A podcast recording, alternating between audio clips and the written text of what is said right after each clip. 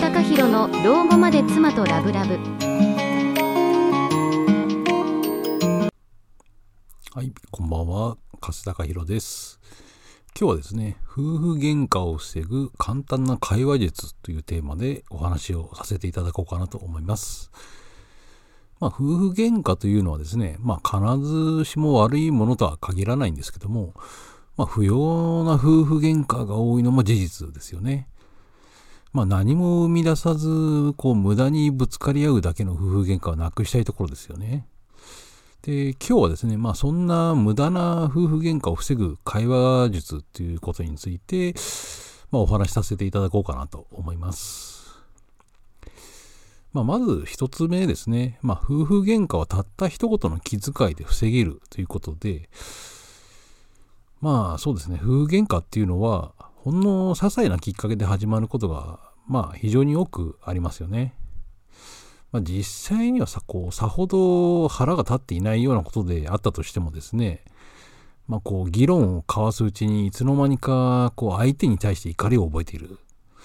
まあ、そして気づいた時には、まあ、すっかり夫婦喧嘩としてすっかり炎上しちゃってる。まあ、そんなことはですね、まあ、結構多くの夫婦の間にあることと言えるんじゃないでしょうかね。ではですね、まあ、そんな些細なきっかけから始まる夫婦喧嘩を防ぐ、まあ、簡単な方法はですね、まあ、夫婦の間でですね、まあ、相手をいたわる気持ちと言えるんじゃないでしょうかね。まあ、そんな相手をですね、ねぎらう意味でも、まあ、非常に効果があるのがですね、まあ、今日一日がどんな日だったかっていうことをですね、まあ、相手に尋ねるということですね。まあ、理想は、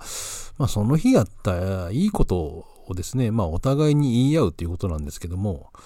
まあ、例えばその日にあった嫌なことも、まあ、しっかりと聞いてあげましょう。まあ、ストレスをですね、発散させてあげることが目的ですので、まあ、同調するっていうのが一番いいですね。まあ、決してですね、こう自分の感情的な部分をですね、まあ、不快な思いをした話をしている相手にぶつけないようにしましょう。まあ、次にですね、えーまあ、相手の話をしっかりと聞いていることがこう伝わる一言っていうのをかけることが大事ですね。まあ、これは夫婦間に限った話じゃないんですけども、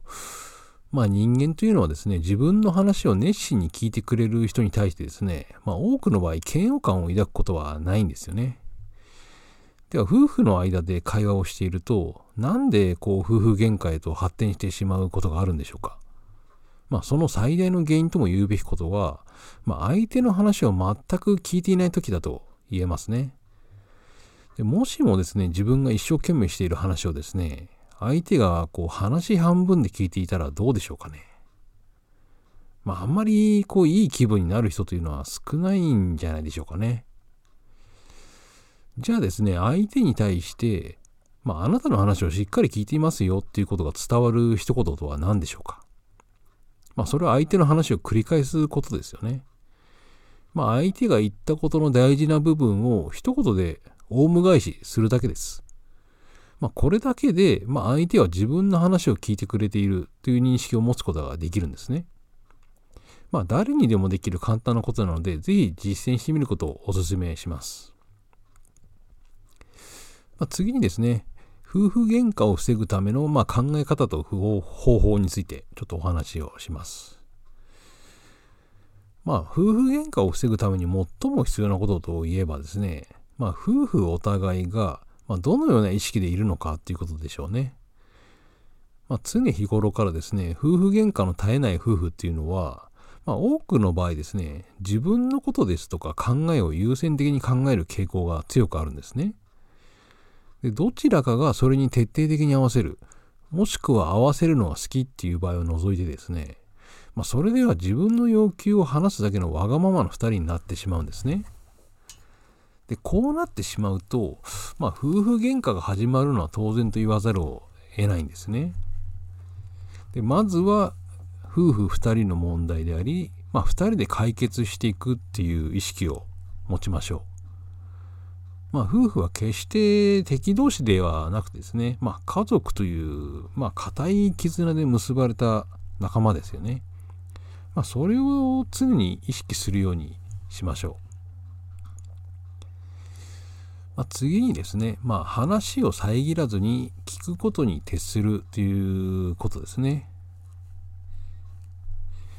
まあ、夫婦で話をしているとですね、まあ、どうしてもですね、こう、自分の意見を言いたくなるんですよね。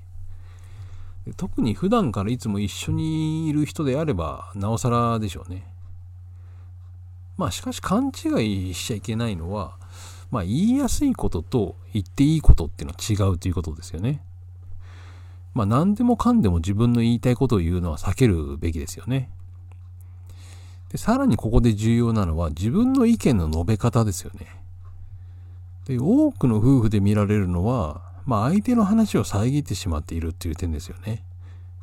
で相手の話を聞くときはしっかり聞いて、まあ、話を遮らないようにすべきですね。でもしも自分が話をしている時に、こう相手に一方的に話を遮られてですね、まあ言いたいことをベラベラと喋り出してきたらどう思うでしょうかね。まあそれを考えればですね、こう話を遮る行為が夫婦喧嘩の発端になるんですよね。まあ、その可能性が非常に高いことを理解できるはずです。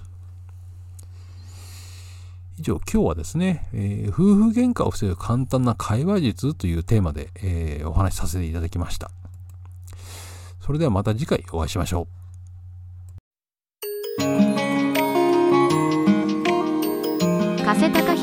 老後まで妻とラブラブ。